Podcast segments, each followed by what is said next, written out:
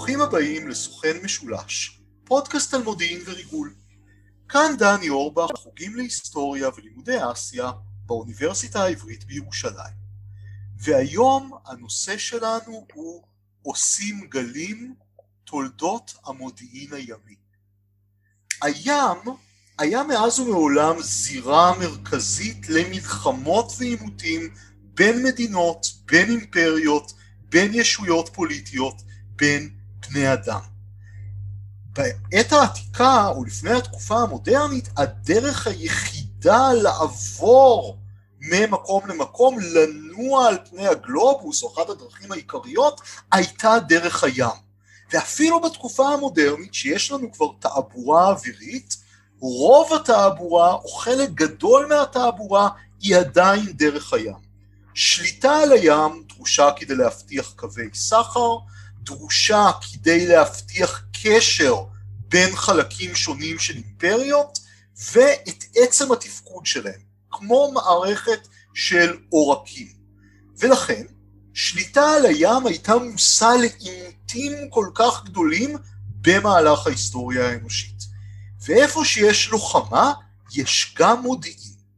מודיעין ימי הוא המודיעין שמלווה את המאבק על השליטה על הים, על מה שקורה בים, ועל הלוחמה לשליטה בים.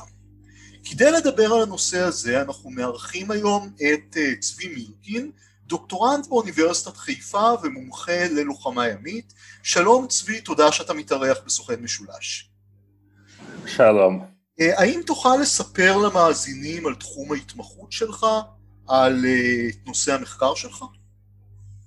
תחום ההתמחות שלי הוא תקופת המלחמה הקרה, והמחקר שאני עושה מוקדש לאסטרטגיה ימית של ברית המועצות בתקופת המלחמה הקרה.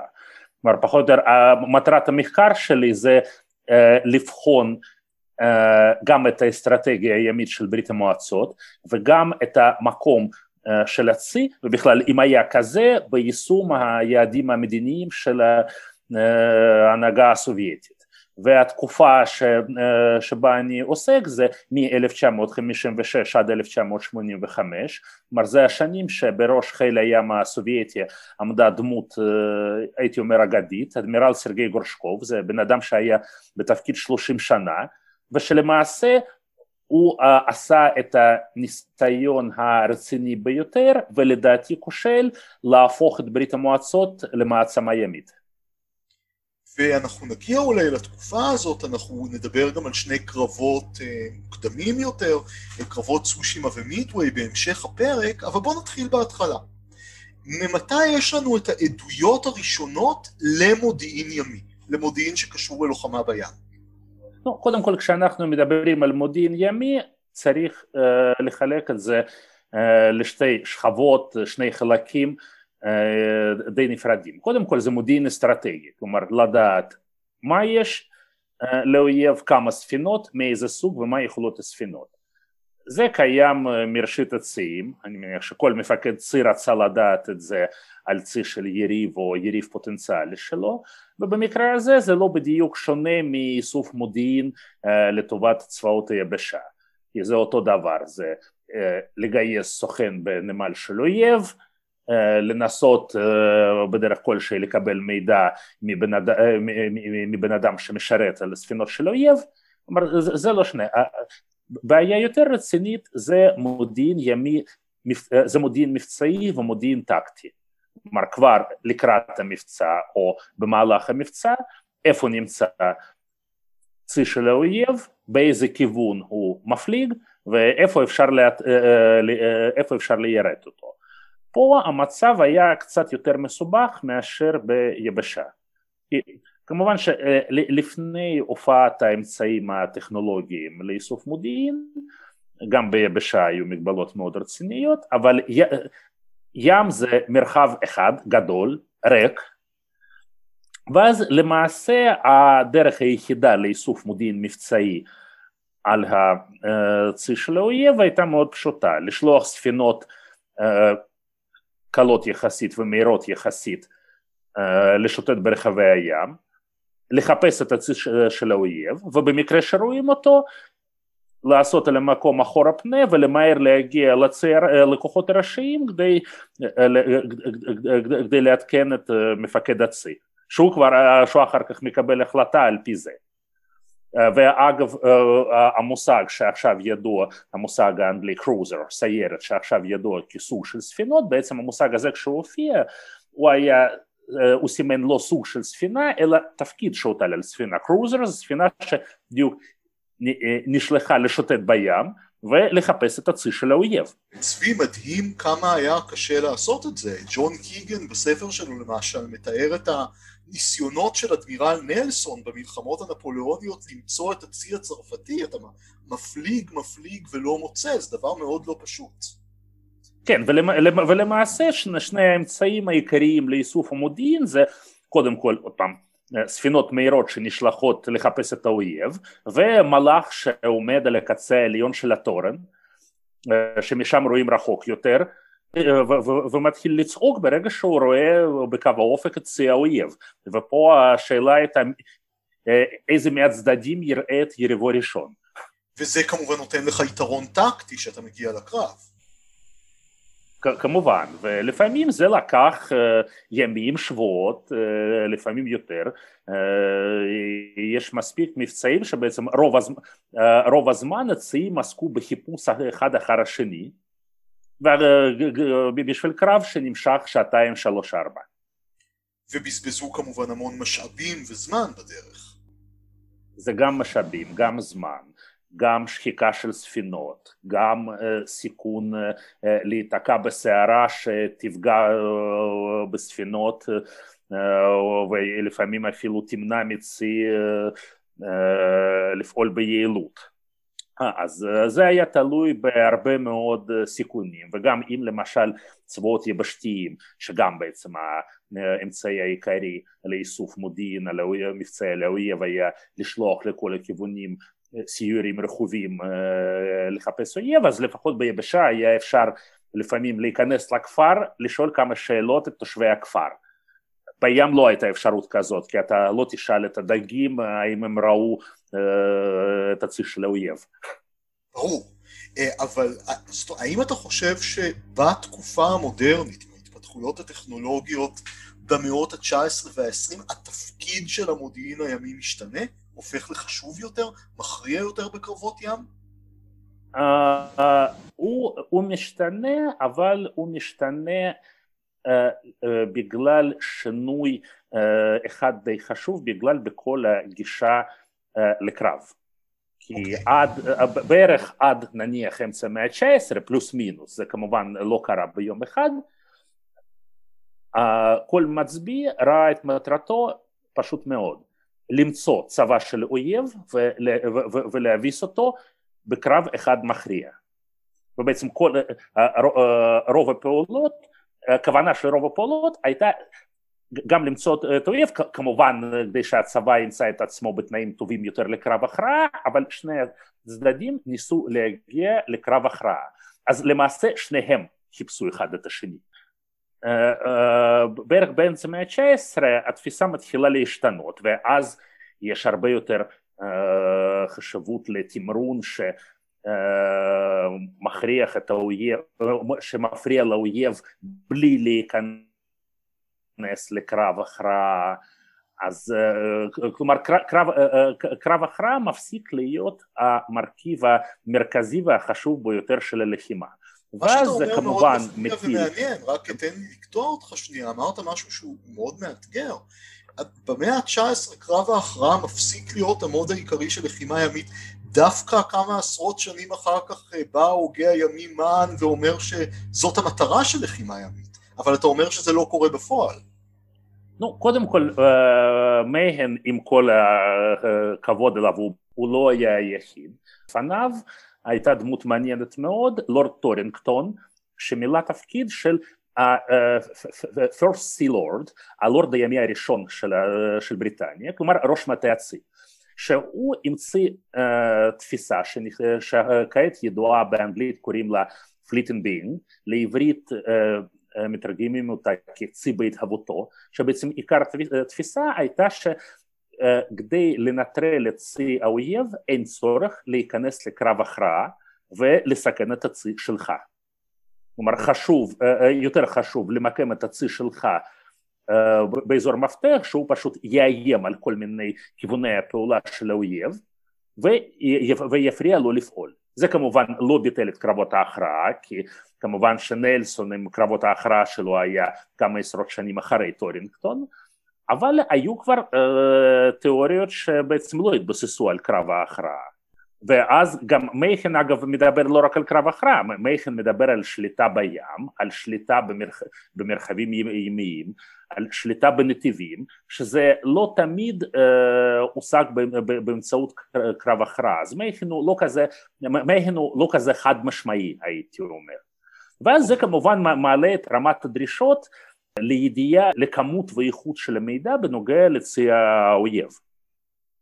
אוקיי, וזה משתלב עם התפתחות טכנולוגית, נכון? בסוף המאה ה-תשע עשרה. התפתחות טכנולוגית פשוט נתנה אמצעים חדשים, כי בתור דוגמה, אם למשל המלחמה הראשונה, אם ניקח את המלחמה הראשונה שבה הציים השתמשו בקשר אלחוטי, מלחמת רוסיה-יפן, שם הציים יכלו לאתר את נוכחות האויב איפשהו בקרבה, על פי אה, עוצמת התקשורת האלחוטית, שכמובן שבמלחמות עשרים שנה לפני כן, זה היה בלתי אפשרי. אוקיי, מה שנקרא traffic analysis, ניתוח תנועה. כן, כן, כן, גם אמצעי, גם אמצעי תקשורת חדשים, כמו למשל טלגרף, גם השפיעו מאוד על מהירות העברה של המידע. וזה גם מאפשר כמובן למנהיגים של הציים או לקובעי המדיניות להיות בקשר עם הצי ולכוון את התנועה שלו בזמן אמת, וגם האויב להאזין ולנטר את התנועה של הצי. כמובן, כלומר יש לזה שני צדדים, זה גם משפר את יכולת השליטה בכוחות, אבל גם חושף יותר, אבל לכל חידוש כמו לכל מטבע יש שני צדדים. הזכרת את מלחמת רוסיה-יפן, וזה מביא אותי באופן מאוד מאוד נוח למקרה המבחן הראשון שלה. תפקיד של המודיעין הימי בקרב צושימה. אני אשמח אם תתאר למאזינים קודם כל את הרקע של קרב צושימה, ואז נעבור ונדבר על המודיעין הימי באופן ספציפי בקרב המכריע הזה. אוקיי, okay, אז הרקע, אני, אני לא אדבר יותר מדי על רקע כללי, כי הוא תואר לא רע בכמה פודקאסטים קודמים שלך, שבדיוק בימים האחרונים האזנתי להם, אבל או, אה, אה, אפנה מיד לצד הימי. אז תחילת המלחמה זה, תחילת פברואר אלף תשע מאות וארבע, כאשר בעצם המבצע, אה, אה, אה, המטרה העיקרית של היפנים בתחילת המלחמה הייתה לנטרל את הצי הרוסי, צי האוקיינוס השקט הרוסי שנמצא בפורט ארתור, שאת זה היפנים עשו בהצלחה רבה, הייתי אומר. כלומר, השייטת הרוסית עמדה בפורט ארתור ולא יכלה לצאת ממנו, לא יכלה לפעול. גם ממש בתחילת המלחמה נהרג מפקד צי האוקיינוס השקט הרוסי, אדמירל מקרוב, שהוא היה אחת מהדמויות המוכשרות, הנדירות, הייתי אומר, בהנהגה הימית הרוסית דאז. ואז מה שהוחלט בפטרבורג, כלומר בפטרבורג הבינו טוב מאוד שהצי היפני הוא יותר חזק, שהצי היפני בזירה הוא יותר חזק, והחליטו לשלוח למזרח הרחוק תגבורת, כדי ליצור עליונות בים על יפן. היעד העיקרי של עליונות היה, הרוסים הבינו טוב מאוד שהצבא היפני בסין, במנצ'וריה ובקוריאה תלוי בהעברת התגבורות מיפן, ובמידה ורוסיה הייתה משיגה עליונות ימית, זה היה פשוט מאפשר להם לקטוע או לפחות להקשות מאוד על העברת הכוחות מהאיים היפניים ליבשת. לפני שנדבר על המודיעין הימי בקרב, רק שאלה, אני ממש כותר אותך לרגע כדי להבין שאנחנו מדברים על מודיעין ימי. היו מחלקות של מודיעין ימי, ארגונים שעסקו במודיעין ימי בשני הצדדים, הרוסי והיפני? בנוגע ליפנים את זה אני מכיר פחות, אצל הרוסים כן, היה להם כבר, הייתה להם יחידה של מודיעין במטה הצי, אבל פה מה שהשפיע עליהם מאוד זה היחס המזלזל שלהם ביפנים. כלומר גם אחת מהסיבות לאי מוכנות של רוסיה למלחמה הייתה זלזול מוחלט ביפנים, וסליחה אני אשתמש במינוח מאוד political incorrect, שאנחנו נתגבר בקלות על הצהובים האלה. זאת הייתה הראייה. בפטרבורג לא ראו את יפן, את יפן כיריב רציני. וזה אף פעם לא טוב למודיעין משום סוג. זה לא טוב לא רק למודיעין, זה לא טוב גם לפיקוד מבצעי, והרוסים אכלו את התוצאות בכף מלאה. אז הדרך, אז הדרך היחידה להעביר תגברות הייתה מהים הבלטי. כי אמנם לרוסיה היה צד די חזק בים השחור, אבל לא, לא הייתה לו אפשרות לצאת משם, כי המצרים בוספורס ודרדנלים היו סגורים בשביל ספינות קרב. אז בעצם המקום היחיד שרוסיה יכלה לשלוח משם תגבורת היה הים הבלטי, שעם תחילת המלחמה התחילו לארגן את הצי שקיבל את השם השייטת הפסיפית השנייה, שארגנו אותו בלי באו, כעת זה ליפאיה, זה עיר נמל בליטה, אז זה היה אחד מהבסיסים העיקריים של הצי הבלטי הרוסי. למפקד השייטת מונה ראש המטה הימי הראשי של רוסיה, אדמירל רוז'סטבנסקי, שהיה אף על פי של היסטוריונים בדרך כלל מתייחסים אליו די בזלזול, היה לדעתי אחת מהדמויות המקצועיות בקרב הפיקוד הימי הרוסי. באמת זה מפתיע, והיחס אליו מאוד מאוד שלילי לרוב בקרב היסטוריונים של לוחמה ימית. היחס, זה, זה היחס בעקבות קרב צושימה, אבל אם להסתכל לביוגרפיה שלו לפני, זה היה קצין עם הישגים די אה, מרשימים. בעיה הייתה אחרת, בעיה שכאשר הוא קיבל את המשימה, הוא הבין טוב מאוד מה הם הסיכויים להצלחה, העריך אותם כבלשון המעטה לא גבוהים מדי, והוא התחיל להתכונן למשימה כבר בהיותו במצב די מדוכא. כלומר, כמו שהוא אמר, יש עדות שהוא אמר לאחד מהנסיכים הגדולים, כלומר, הנסיכים הגדולים זה כל מיני אחים ובני דודים של הצאר, שעמדו בראש, שרובם עמדו בראש המערכת הצבאית הרוסית, שהוא אמר שבמצב הנוכחי, מה שנשאר לזה, לתבוע בכבוד למענים הרוסיה והכבוד מלכותו.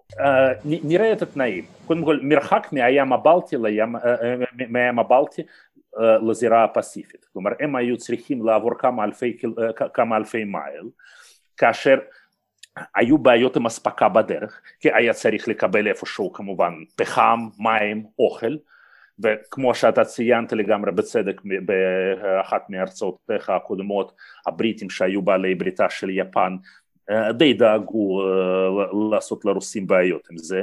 גם הפלגה כזאת שחיקה של ספינות, ופה צריך לציין שלצי הרוסי מתחילת ימיו הייתה בעיה אחת מאוד רצינית, שנשמע, ש, שנקראת תחזוקה. זאת אומרת, תחזוקה בצי הרוסי אף פעם לא הצטיינה באיכויות יתר, כלומר הוא, הוא, הוא, הוא הבין באיזה מצב הספינות יגיעו לזירת הלחימה, ושם הם, ושם הם יצטרכו להיכנס לקרב מיד, כלומר הוא לא היה בטוח שתהיה להם, שלצידי יהיה זמן להתאושש בנמל. אז הוא הבין את כל הקשיים. אז בשני באוקטובר, אז המלחמה כמו שאמרתי התחילה בתחילת פברואר אלף תשע מאות וארבע, בשני באוקטובר אלף תשע מאות וארבע השייטת יצאה מליבאו, ואז חודשיים אחר כך קורה מקרה מאוד עצוב, תפילת פורט ארתור. תוך דצמבר אלף תשע מאות וארבע, הכוחות שהגנו על פורט ארתור נכנעים, כי מפקד פורט ארתור הבין שפשוט אין טעם להמשיך בלחימה, כי בעצם התוצאה היחידה תהיה רק כבדות נוספות בקרב הכוחות, אז הוא הניף דגל לבן, לפני הקנייה הוא הדביע, הוא נתן פקודה להדביע את ספינות הצי שעוד נותרו בנמל פורט ארתור, ואז למעשה הכוחות הימיים העיקריים באוקיינוס השקט מפסיקים מלהתקיים. לשייטת של רוז'סטבנסקי שנמצאת כבר בהפלגה, אין מי להיפגש ואין מי לאחד את הכוחות. בכל זאת מתקבלת ההחלטה להמשיך בהפלגה ולפעול להשגת עליון. פטרבורג נותנת לו פקודה לפעול בים הצהוב ובים היפני להשגת עליונות ימית, רוז'סטבנסקי רואה את המשימה קצת אחרת, מבחינתו עכשיו היעד העיקרי של הצי זה להגיע לזירה ולפרוץ דרך לבלדיווסטוק, שזה הנמל שעוד נשאר, שזה המרכז של המזרח הרחוק הרוסי, ושם עוד נמצאים הכוחות הימיים הרבה יותר חלשים מאלה שהיו בפורט ארתור. אז במצב רוח כזה הוא מתקדם לעבר המזרח הרחוק, שגם תוך ההפלגה ש... נמשכת כמה חודשים, גם נצפית ירידה לא נורמלית במשמעת על הספינות, גם רמת הדיכאון של מפקד השייטת עולה, ואז בסוף מאי אלף תשע מאות וחמש השייטת סוף סוף מגיעה אחרי, היא יצאה מהים הבלטי באוקטובר, ובסוף מאי היא מגיעה לזירת הלחימה. ופה אנחנו בדיוק מגיעים למודיעין ימי, כי המידע שקיבל רוז'סטבנסקי על מה שקורה בזירה הוא די מוגבל. באותו זמן, אדמירל טוגו, מפקד הצי המאוחד של האימפריה היפנית, יודע טוב מאוד מה קורה לצי הרוסי. הוא מקבל מידע על זה מכל נמל שבו עוצרים הרוסים, ופה כמו שאמרתי, ההמצאה, זה אתה יודע, כמו שבאחד מהרומנים הסאטיריים שנכתבו בשנות ה-עשרים בברית המועצות, יש משפט כזה, הטלגרף המחורבן פרס, פרס בכל מקום את העמודים עם כבלים. אז זה בדיוק מה שקורה. זאת אומרת, הודות לטלגרף, טוגו יכול לקבל מידע במהירות כמעט, כמעט בזמן אמת. אז טוגו יודע טוב מאוד על ההתקדמות של הצי הרוסי, הוא יודע איפה, איפה הוא נמצא, והוא יכול לתכנן איפה לפגוש אותו. ואז רוז'סטבנסקי מקבל, מקבל החלטה uh, לפרוץ לבלודיווסטוק uh, דרך מיצר קוריאה, שטוגו uh, uh, מבין את uh, כיוון ההתקדמות שלו, ואז רוז'סטבנסקי מקבל החלטה שנראית מאוד מוזרה. כלומר, אותם, כדי לאתר את הצי היפני, הוא יודע שצי היפני איפשהו באזור, כדי לאתר אותו הוא צריך לפעול בדרך הישנה והמוכרת, לשלוח ספינות קטנות ומהירות, לחפש את האויב. הוא מקבל החלטה לא לעשות את זה. למה? הסיבה להחלטה הייתה, הוא, הוא, חש, הוא חשש שזה יעזור ליפנים לאתר אותו. הוא קיווה, עד כמה שלהבנתי, הוא קיווה לעבור את המיצר, פשוט בלי להיכנס לקרב, לעבור אותו במהירות, להגיע לבלדיווסטוק, בלי להיתקע בקרב עם הצי היפני. זה נראה מאוד מוזר, הוא סירב לאסוף מודיעין כדי שהצד השני לא יוכל לאסוף מודיעין עליו? כן, כדי להוריד את הסיכוי שהצד השני יאתר אותו. זה מדהים? הצד השני דווקא, הצד השני לא פחד מלהיות מאותר, זאת דווקא הייתה שאיפה של טוגו להיפגש עם הצי הרוסי, אז הוא גם הבין פחות או יותר מה יהיה הכיוון הכללי של הרוסים, ובאמצעות איסוף מודיעין מבצעי די יעיל, הוא איתר את הרוסים, ופגש אותם פחות או יותר איפה שהוא תכנן. התוצאה הייתה הרסנית מאוד, כי גם התברר, ואני מניח שרוז'סטבנסקי ידע את זה מראש, וזאת הייתה גם אחת מהסיבות לדיכאון שלו, שבחינה טכנית היפנים עולים אל הרוסים, כי פשוט טווח הפעולה של, טווח הירי של תותחי הספינות היפניות, היה גדול יותר מטווח הירי של הספינות הרוסיות. גם בגלל ירי מאוד מוצלח של היפנים, רוז'סטבנסקי נפצע קשות ממש בתחילת הקרב, והצי איבד את הפיקוד, ואז למעשה זה הפך להשמדה של הצי הרוסי, ועד עכשיו ברוסית מושג צושימה, זה מושג מקביל לתבוסה נוראית ומשפילה מאוד.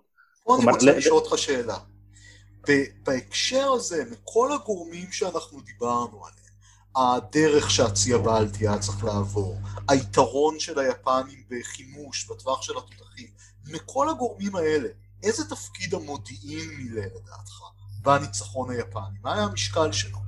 Uh, לדעתי, uh, למודיעין היה תפקיד, היו שני תפקידים עיקריים. תפקיד ראשון, מודיעין אסטרטגי, uh, טוגו, uh, גם כמו שרוז'סטבנסקי, הבין טוב מאוד את מה היכולות הטכניות של היפנים. המסקנה שלי זה שטוגו התחשב בהבדלי היכולות בין, בין הספינות הרוסיות לספינות היפניות, כשהוא תכנן, את ה, כשהוא עשה תוכנית טקטית של הקרב. ודבר שני זה המוכנות של טוגו לקרב עצמו. כלומר, הודות למודיעין, הוא ידע איפה נמצא האויב, באיזה כיוון נע האויב, ואיפה לחכות לאויב.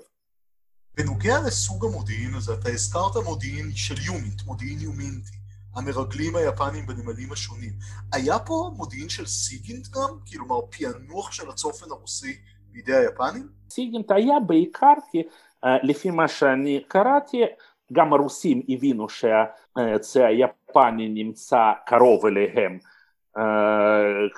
כשראו את עוצמת הקשר, השיחות, התקשורת בהלכות באזור, ואותו דבר היפנים, כלומר זה, זה היה סימן להימצאות האויב בקרבה. מכיוון שאנחנו כבר נגענו בסיגינט, בואו נמשיך לדוגמה הבאה שלנו. אנחנו עוברים כמה עשרות שנים, אנחנו נמצאים במלחמת העולם השנייה, בקיץ אלף תשע מאות ארבעים ושתיים, קרב מידווי, הקרב המכריע בין הצי האמריקאי לצי היפני בפיקודו של אדמירל יממוטו, ואומרים שבקרב הזה, שרבים חושבים שהיה נקודת מפנה במלחמת הפסיפיק, המודיעין הימי גם מילא תפקיד מרכזי, נכון?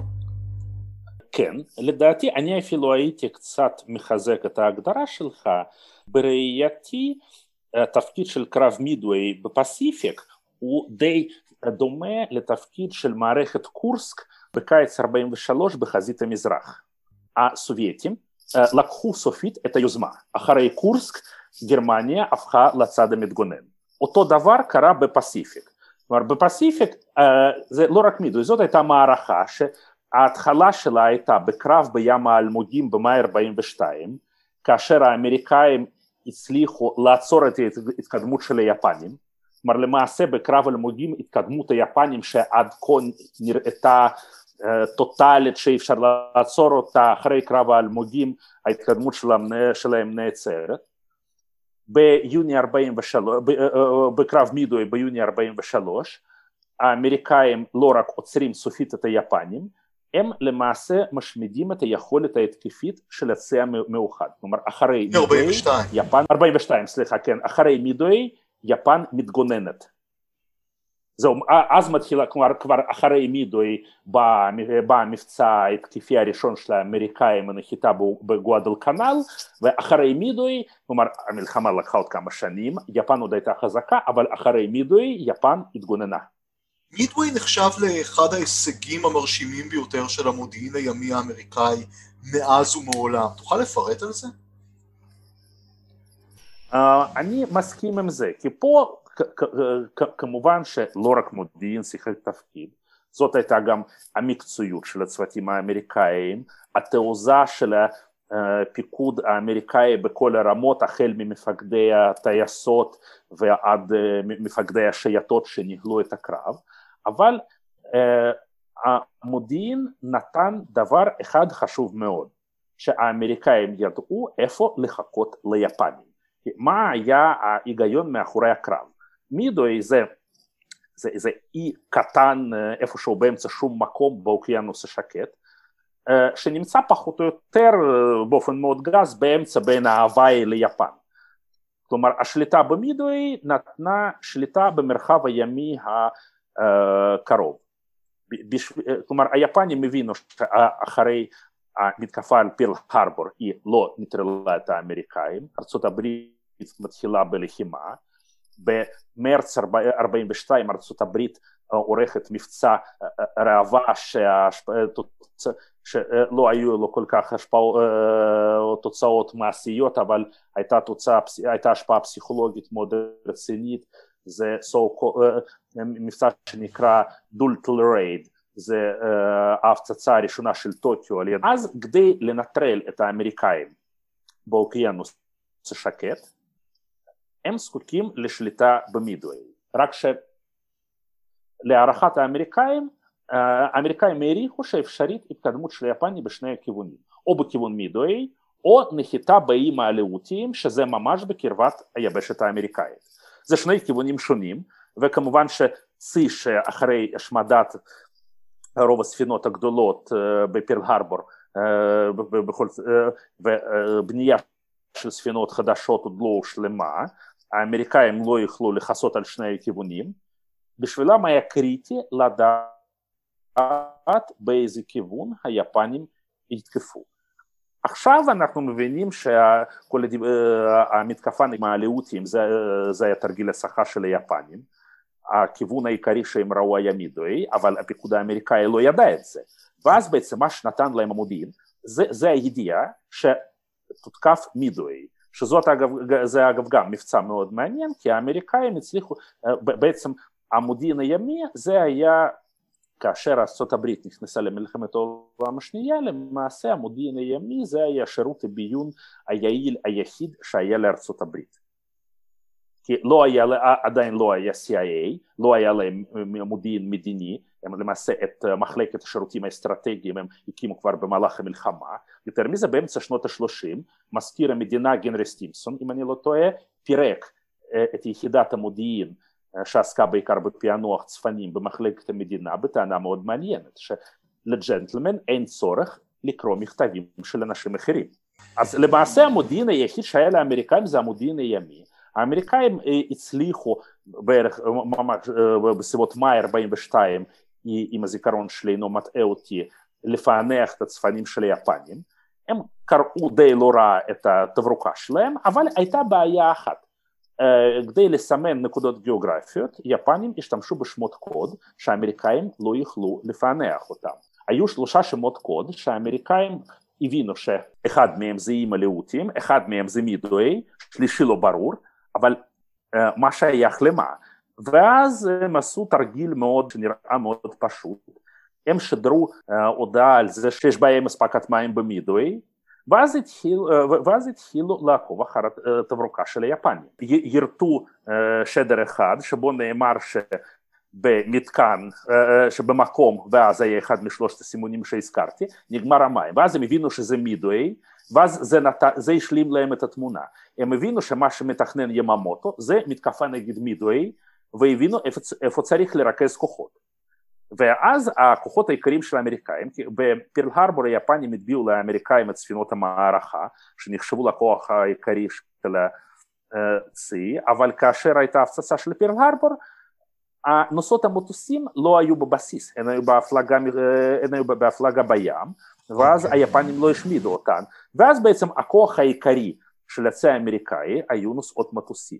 הכוח העיקרי הזה פעל בעצם הקרב הראשון, שבו נוסעות מטוסים הראו את עוצמתן, היה הקרב בים האלמוגים שהזכרתי אותו, כי זה היה הקרב, הקרב הימי הראשון שבו הציים לא ראו אחד את השני, ואז צ'סטר נימץ, מפקד הצי הפסיפי של ארצות הברית, החליט לפעול על פי אותה שיטה במידווי, ולבצע תקיפה ולתקוף את הצי היפני שהתקדם לעבר מידווי כדי להנחית שם כוחות, באמצעות נוסעות מטוסים. תפקיד העיקרי של מודיעין היה, זה, זה שהוא ידע איפה תהיה המתקפה. ואז אחר כך אנחנו רואים עוד השפעה של התקדמות טכנולוגית על איסוף מודיעין, ופה זה מודיעין טקטי. כלומר, אוקיי, אתה, אתה מבין שהצי היפני יתקוף את מידווי, אבל איפה לחפש אותו? כי זה אוקיינוס הפסיפי הוא גדול, אפילו החלק הזה. כלומר, צריך איפשהו למצוא את הצי היפני. ו- ואז אה, מה ששיחק את תפקידו, זה המודיעין החזותי, אבל הפעם זה היו לא מלאכים שעמדו בקצה העליון של התורן, זאת הייתה עוד המצאה אחת שאומנם נכנסה לשימוש במלחמת העולם הראשונה, אבל באמת הראתה את יעילותה ואת עוצמתה במלחמת העולם השנייה, שזה המטוסים. בעצם מי, מי שעסק בחיפוש השייטת היפנית היו המטוסים האמריקאים, אז קראו להם סירות מעופפות, כלומר זה מטוסים שיכלו לנחות על מים, ושבעצם נשלחו בכל הכיוונים, ולצוותים שלהם הייתה משימה אחת מאוד ברורה, לאתר את הצי היפני ולדווח על מיקומו. ואז כאשר אחד מהמטוסים איתר את השייטת היפנית, ומסר, ובהלכות מסר לשייטת האמריקאית איפה היפנים נמצאים, אז האדמירלים האמריקאים ש... פיקדו על הכוח בשטח, ידעו לאן לשלוח מטוסים. וג'ון קיגן, ההיסטוריון של המודיעין, היסטוריון הצבאי הנודע, כתב שבסופו של דבר זה לא היה רק המודיעין. למרות שהיה את המודיעין, היה צריך המון תושייה מצד צוותי האוויר, וקיגן כותב, המודיעין היה גורם משני לעומת התפקוד של צוותי האוויר, שהוא שהכריע את הקרב. מה דעתך על זה? לא, ברור שלא רק המודיעין, רק המודיעין אף פעם לא מנצח בקרבות. אם יש לך מודיעין טוב וצבא גרוע, אתה לא תנצח. אבל כמובן שהייתה תושייה, הייתה מקצועיות של הצוותים האמריקאים, הייתה יכולת של הפיקוד האמריקאי לאלתר, אבל בסופו של דבר לא הייתי מזלזל כל כך בהשפעה של המודיעין, כי אותם הודות למודיעין נימץ ידע איפה לפעול. כי למשל, לו האמריקאים מגיעים להערכה שהמתקפה העיקרית תהיה באים הלאותיים ושולחים את כל הכוחות לשם, הם פשוט לא היו מספיקים להחזיר את הכוחות לאזור מידווי, כאשר הצי היפני היה מופיע שם. כלומר, זה אסון, אסון אסטרטגי. לגמרי. כלומר, למעשה מודיעין טוב ואיכותי שהגיע בזמן אמת, עזר למנוע אסון אסטרטגיה, ואחר כך כבר נכנסה לפעולה תושייה, מקצועיות וכל שאר התכונות של הצי האמריקאי שאפשר להם גם שאפשר להם לנצח. אבל פשוט מודיעין נתן, נתן להם אפשרות לקבל החלטה נכונה איפה לפעול. לכן התפקיד של המודיעין היה חשוב במיוחד, הייתי אומר. פה אני רוצה להמשיך, מכיוון שיש לנו עוד כמה דקות, מאוד מעניין אותי לשאול אותך על תחום ההתמחות, תחום הדוקטורט שלך, על המלחמה הקרה. אנחנו ממשיכים הלאה, מקרב מידווי, ממלחמת העולם השנייה, ארצות הברית וברית המועצות עומדות זו מול זו בזירה העולמית, בלי להתעמת באופן ישיר אחת עם השנייה, אנחנו בעידן הגרעיני, הצדדים מנסים לעקוב אחד אחרי השני, והזירה הימית היא זירה חשובה, נכון? ואיתה גם המודיעין הימי. Okay, זו מלחמה הקרה, תקופה של Twilight Struggle, כאשר המעצמות מתחרות אחת בשנייה, אבל לא נכנסות לעימות ישיר. הכוחות האמריקאים והכוחות הסובייטיים לא יורים אחד על השני. וצריך לציין גם שבין היריבות העיקריות, כלומר ארצות הברית וברית המועצות, נמצא האוקיינוס.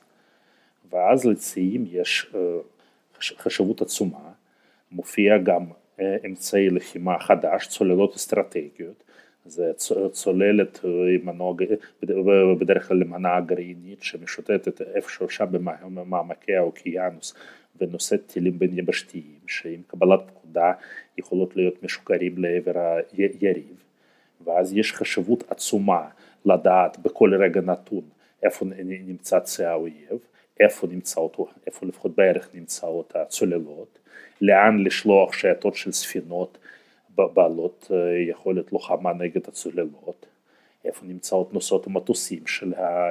של היריב, ואז כל הציים עוסקים בכמויות לא נורמליות, באיסוף מודיעין, בעיקר איסוף מודיעין אלקטרוני, גם נבנות צפיות מיוחדות עם המיועדות לאיסוף, לאיסוף סיגנט, ואז זה אחד מהמאפיינים של הפעילות הימית במלחמה הקרה. וגורשקוב, המפקד האגדי שהזכרת של הצי הסובייטי, האם יש עוד תפיסה משלו של מודיעין ימי? אדמירל גורשקוב, בן אדם שעמד בראש חיל הים הרוסי במשך שלושים שנה, משנת אלף תשע מאות חמישים ושש עד סוף אלף תשע מאות שמונים וחמש, אבל אני לא הייתי אומר על ההשפעה המיוחדת שלו על תחום המודיעין. גם השאיפות, גם השאיפות שלו הרבה יותר רחבות, זה בן אדם שניסה להפוך את רוסיה, רוסיה ברית המועצות, למעצמה ימית מדרגה ראשונה, ולבנות צי שמסוגל להתחרות בצי האמריקאי, כלומר הרחבה ושקלול של פעילות המודיעינית בים הייתה תוצאה מכל מה שהוא עשה, אבל לדבר על איזושהי פעילות מיוחדת שלו או השפעה ספציפית שלו על המודיעין היומי, אני לא חושב ש- ש- שהיה דבר כזה. לסיכום, הייתי רוצה שאולי תאמר למאזינים שלנו כמה מילים על איך ייראה המודיעין הימי במאה ה-עשרים ואחת. העידן שלנו, שבו ציים צריכים להתמודד גם עם טרור, גם עם פיראטיות, ולא רק עם חילות ים של מדינות אחרות. אז המאה ה-עשרים ואחת, אתה יודע, אני לא חושב שלפני שלושים או ארבעים שנה, התיאורטיקנים בכלל ציפו שבתחילת המאה ה-עשרים ואחת, ספינות הקרב המודרניות המשוכללות, שזה בעצם הנשק היקר והמשוכלל ביותר שיש לבני אדם, יצטרכו להתמודד עם ספינות מנוע, עם סירות מנוע, כמו שיש לפיראטים בסומליה, הם היו מופתעים, הם היו אומרים להם שהמצב יגיע עד די כך, ושגם אי אפשר לאתר ספינות כאלה באמצעות מערכות סיגינט מודרניות משוכללות, מכיוון שלחלק מסירות המנוע האלה פשוט אין מכשירי הלחות. אז לכן אני הייתי מאוד נזהר מתחזיות מהסוג הזה, רק מכיוון שאף אחד לא יודע איך הציים ייראו בעוד עשרים שנה, אף אחד, אבל אם את זה איכשהו עוד אפשר לחזות, אף אחד לא יודע באיזה איומים הציים יצטרכו להתמודד בעוד עשרים שנה. ולכן כל תחזית מסוג כזה, אפשר לציין X אפשרויות, חמש אפשרויות, עשר אפשרויות או יותר, אבל אתה יודע, אני הייתי באמת מאוד נזהר מתחזיות כלשהן, אבל דבר אחד אני יכול להגיד בוודאות, זה שמודיעין ימי, כמו גם מודיעין בכלל, לא ייעלם לשום מקום, המודיעין ימשיך להתקיים, ואני אפילו הייתי אומר שחשבות המודיעין, חשבות איסוף המודיעין, כמובן גם מחקר, אבל בכלל חשבות המודיעין, רק תעלה. תודה לך צבי על השיחה המרתקת הזאת, ותודה לכם שהזנתם. אנחנו כאן בסוכן משולש, פודקאסט על מודיעין וריגול. כאן דני אורבח מהחוגים להיסטוריה ולימודי אסיה באוניברסיטה העברית בירושלים. נחזור ונתראה בשבוע הבא.